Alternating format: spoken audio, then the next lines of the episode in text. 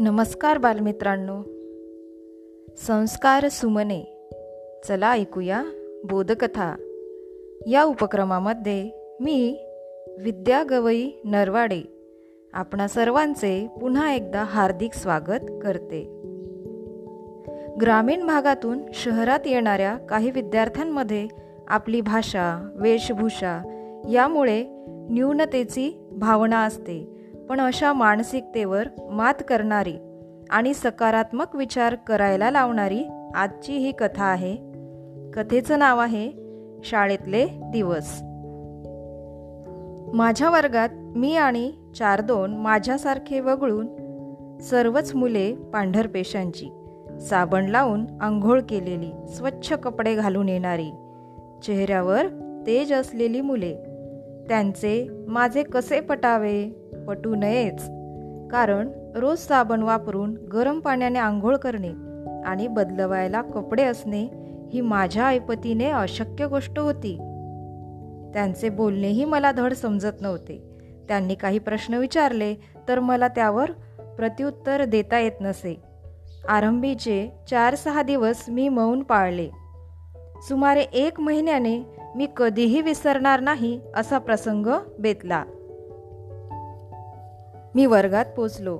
पहिल्या तासाचे शिक्षक आले नव्हते. चार सहा मुले माझ्याकडे आली. त्यांचा रुबाब त्यांचा पोशाख टापटीप त्या तुलनेत माझी मलाच लाज वाटू लागली. मीही अंगभर कपडे घातले होते पण ते खेड्यातल्या शिंप्याने शिवलेले. त्या शिंप्याला ग्राहकाच्या अंगभर कपडे शिवायची सवय कॉलर लहान मोठी झाली तरी चालेल. मुले माझ्याजवळ येऊ लागताच मी उभा राहिलो. कशी गोरीभुरी नेटकी छान मुले होती. त्यांचे प्रश्न आणि माझी उत्तरे सुरू झाली. काय रे कोण तू? यंदाच शाळेत आलास का? होय यंदाच आलो काटोलवरून. राहतोस कुठे? महालात. इतक्या दूर दोन मैलांवर. मग सायकल आहे का तुझ्याजवळ? नाही नाही. का नाही? याला उत्तर नव्हते. मग काय तू? टांग्यातून येतोस? नाही नाही. मी पायी येतो. तुला सायकल चालवता येते का? नाही. मला सायकल चालवता येत नाही. अरे क्रिकेट खेळतोस की नाही? नाही. प्रत्येक प्रश्नाचे माझ्याकडून त्यांना नाही असे उत्तर मिळाले. तशी ती सारी मुले एकदम ओरडली. अरे धत तेरी की तुला तर काहीच येत नाही. कशाला आला या शाळेत? खेड्यातच राहायचं होतंस ना. शहरात राहण्याजोगे आपल्याजवळ काही नाही असे मनाने पक्के घेतले. त्यामुळे माझ्यात न्यूनगंड वाढत होता.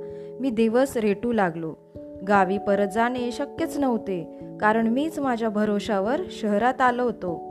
नागपूरला नात्या गोत्याची माणसेही होती तसे मला शहर परके नव्हते. एके दिवशी सकाळी नऊ वाजता शाळेला निघालो. चालता चालता मनात आले की आज आपणही मुलांची हजेरी घेतली पाहिजे.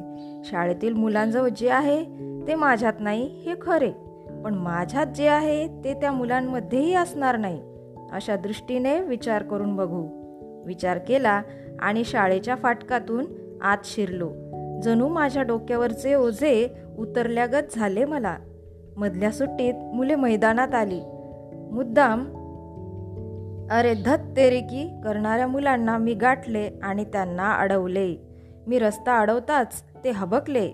मी एकाला प्रश्न विचारला तुला कुस्ती खेळता येते का? नाही.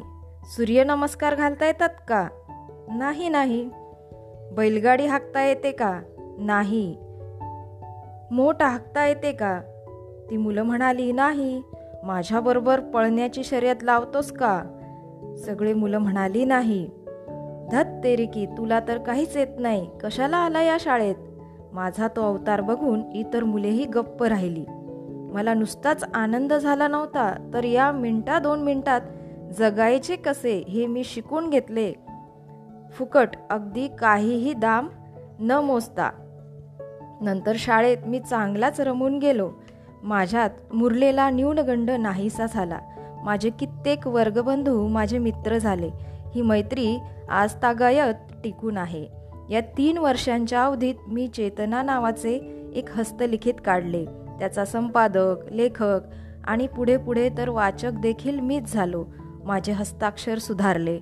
छान वळणदार रेखीव झाले. मासिकाचे बहिरंग सजवत थोडी चित्रकलाही मला अवगत झाली. अथपासून इथपर्यंत सर्व हस्तलिखित अंक अजून माझ्याजवळ आहेत. त्यावर अभिप्राय देणाऱ्या व्यक्तींच्या स्वाक्षऱ्या रसग्रहणासहित त्यात आहेत. मुख्य म्हणजे आम्हाला सर्व बाबतीत मदत करणारे मुख्याध्यापक बेहेरे यांचा अभिप्राय सुद्धा त्यात आहे. या मासिकाचा इतिहास हा माझ्या शालेय जीवनाचा फार महत्त्वाचा भाग ठरला. आपल्यात असलेल्या क्षमता इतर व्यक्तींमध्ये नसतात आणि इतर व्यक्तीमध्ये असलेल्या क्षमता आपल्यात नसतात. याची जाणीव झाल्यानंतरच आपल्या मनातील न्यूनगंड दूर होतो. अशी ही आजची सकारात्मक कथा. धन्यवाद.